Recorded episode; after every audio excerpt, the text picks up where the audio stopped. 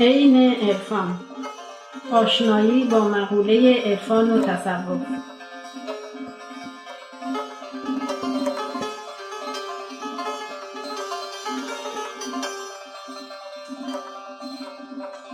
در این برنامه ها هر بار یک مقوله از مقولات عرفان و تصوف مورد بررسی قرار می‌گیرد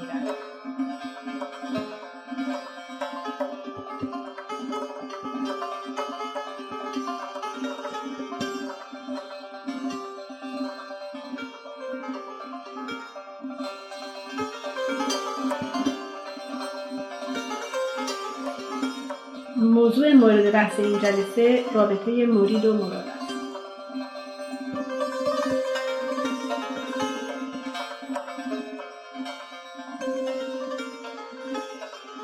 شما چندین بار در صحبتهایی که کردین اشاره به این امر کردین که فرد طالب باید بره یه استادی رو پیدا کنه.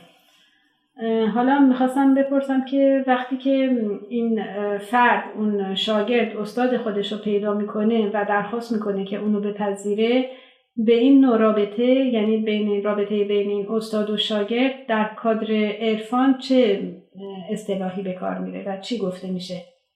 و ماهیت این رابطه و کادرش چیه؟ با سلام به شما و با تشکر از شما و با سلام به بینندگان برنامه عین عرفان. اون رابطه خاصی که در طریقت تصوف و عرفان وجود داره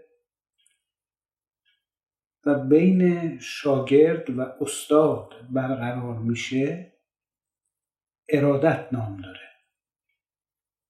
ارادت دستیه که توسط شاگرد در دست استاد قرار می‌گیره.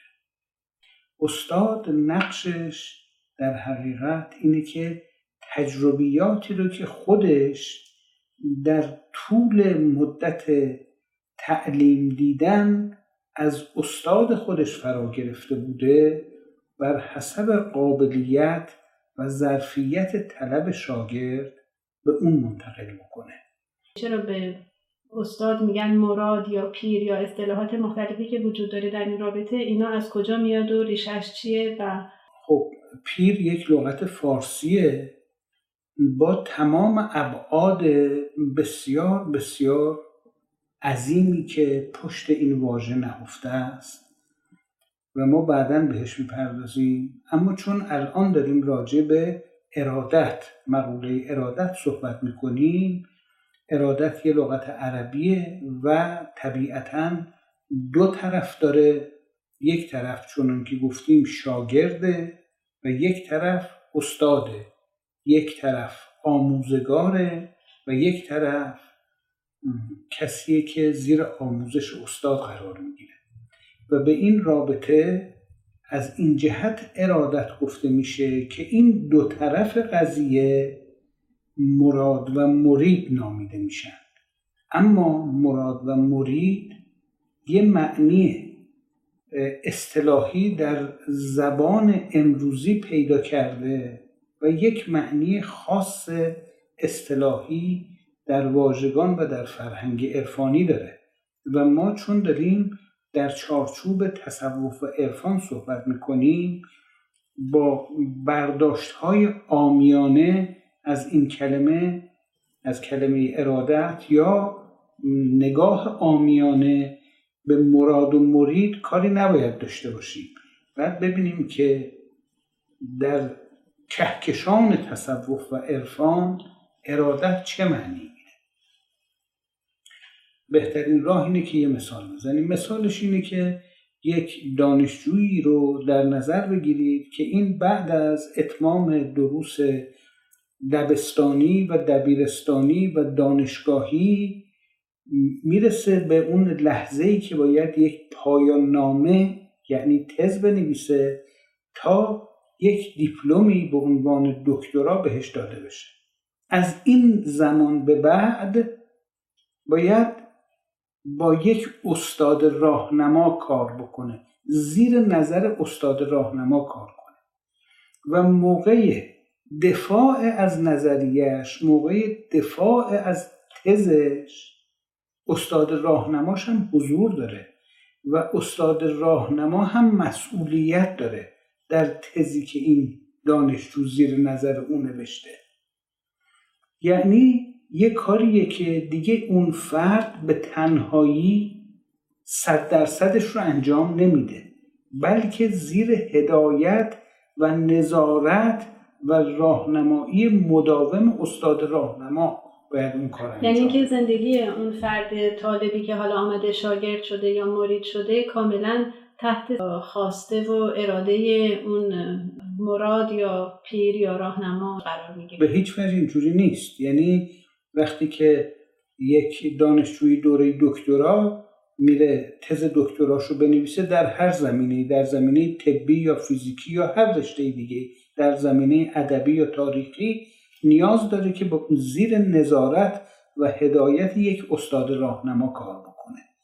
اما کارشون با هم دیگه در چهارچوب مشخص اون تجربه و تحقیقیه که این شخص داره می‌کنه نه خارج از اون.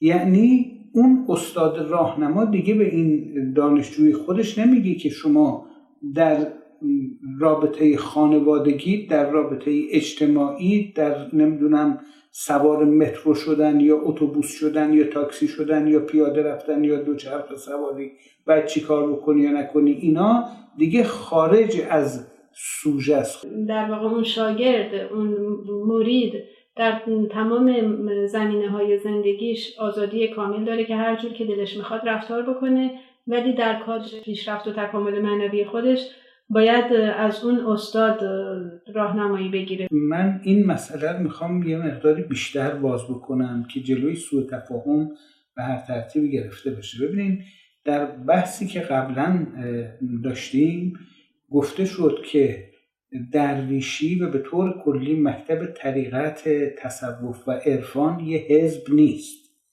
الان باید اصرار بر این نکته بکنم که تصوف و درویشی و عرفان یک فرقه نیست فرقه گرایی نیست. تفاوت ارادت با تقلید در همین جاست. یعنی رابطه مقلد و مقلد در عرفان و طریقت وجود نداره. عقل انسان شریفترین نیرویی که خداوند به انسان داده و انسان مسئول چون خردمنده.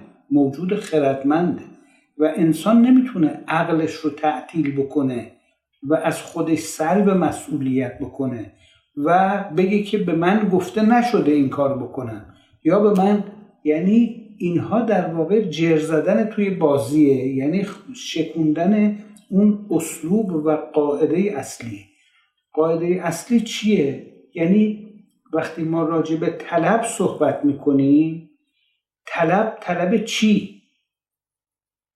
طلب شناخت. گفتیم عرفان یعنی شناخت. سوژه شناخت چیه؟ خود و خدا. اون کسی که می‌خواد خودش رو بشناسه سوژه تحقیقش خودشه. می‌خواد راه خودشناسی رو یاد بگیره. استاد بهش میگه تو چیکار کن؟ در چه زمینه. یعنی آیا خب این خود در تمام زمینه ها داره عرض اندام می‌کنه و یه کارایی می‌کنه دیگه؟ زمینه خانوادگی داره زمینه اجتماعی داره زمینه اقتصادی داره زمینه های مختلف داره. خب اون استاد باید به این خود در کادرهای مختلف بگه که چیکار بکنه دیگه نه؟ در واقع استاد به شاگرد میگه تو خودت رو میشناختی ولی نسبت به معرفت نسبت به خودت دچار فراموشی شدی. پس باید خودت رو به یاد بیاری.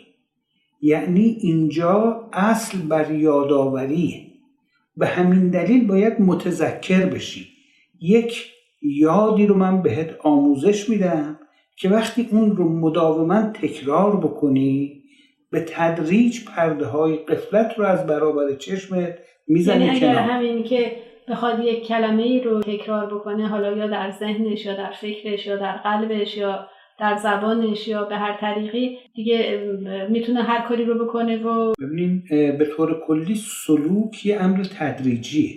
یعنی طالب کسیه که واقف شده به اینی که نسبت به خودش قافله. و می‌خواد این پرده قفلت رو از برابر چشم باطنش بزنه کنار و حقیقت خود رو بشناسه و لمسش یعنی هیچ دستورالعملی برای امور مختلف ابعاد مختلف زندگی وجود نداره. وجود داره اما به تدریج. یعنی تدریجیه. یعنی قدم اول یاد کرده. اینه که انسان سعی بکنه که به تدریج این قلزت کدورت پرده قفلت رو کاهش بده و این کار رو با یاد کرد انجام میده. بعد در کنار این این یاد کرد خودش یه جهتی به زندگی سالک میده. یعنی خود به خود یک نیروی یه حفاظی در درون وجودش فعال میشه و توجهش یعنی اورینتاسیونش توجهش به یه نقطه معطوف میشه و از هر چیزی که بخواد حواس این رو از اون نقطه پرت بکنه این خود به خود دیگه شروع می‌کنه احتراز کردن. آدم کار که می‌کنه حواسش پرت میشه میره بله. تو کارش میره توی صد درصد. حافظ میفرماید سرشک من که ز طوفان نوح دست ببرد ز لوح سینه نیارست نقش روی تو شست. یعنی اون یاد کرد وقتی جا افتاد در وجود صادق جهت میده به زندگی اون. و هر چیزی رو که انجام میده یا انجام نمیده به تدریج البته در جهت عمل صالح از طریق محاسبه که انجام میده و تفکیکش از عمل غیر صالح. عمل صالح و عمل غیر صالح هم یعنی چیزی که انسان رو به معرفت نسبت به خداوند و نسبت به خود نزدیک بکنه یا دور بکنه. هر چیزی که پرده قفلت رو زخامتش رو بیشتر بکنه عمل ناساله هر چیزی که قلزت پرده قفلت رو کمتر کنه عمل صالح.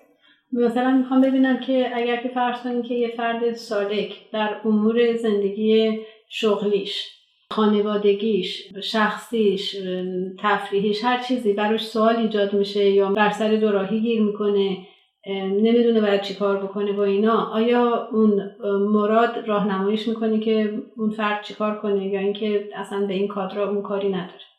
ممکنه که آدم دستش درد بگیره پاش درد بگیره دلش درد بگیره سرش درد بگیره بره پیش استاد راهنمای خودش و بگه که من سرم درد می‌کنه چیکار بکنم؟ خب استاد راهنما میگه برو دکتر برو دکتر متخصص ببین که چرا سرت درد می‌کنه. و اون بهت دوا میده. ممکنه که اون شاگرد بگه که نه من می‌خوام که شما یه توجهی بکنید.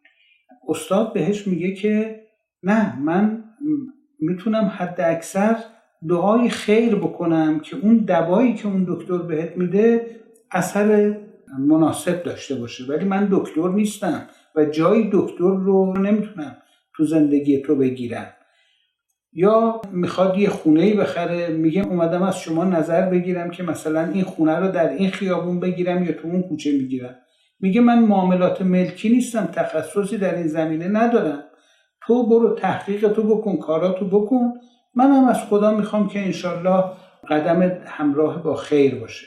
یعنی استاد هرگز به خودش اجازه نمیده که در اموری که خارج از رابطه ارادت از جهت برآوردن طلب اون طالب و سالک یعنی حصول معرفت نسبت به خوده حرفی بزنه. و اگر حرف بزنه حرفش به عنوان یک قضیه تخصصی تلقی نمیشه. یعنی سالک نمی‌تونه بگه من این کار کردم و به نتیجه نرسیدم. پس این چه نمی‌دونم استاد راهنماییه. اون استاد راهنماست برای اینکه راه رو با آدم نشون بده که چطوری خودش رو بشناسه که چطوری پرده قفلتش رو بزنه کنار. وگرنه معاملات ملکی یا طبیب یا نمی‌دونم این چیزا نیستش. یه اصلی رو ما باید در نظر بگیریم و اون اینی که انسان کامل با انسان مطلق تفاوت داره.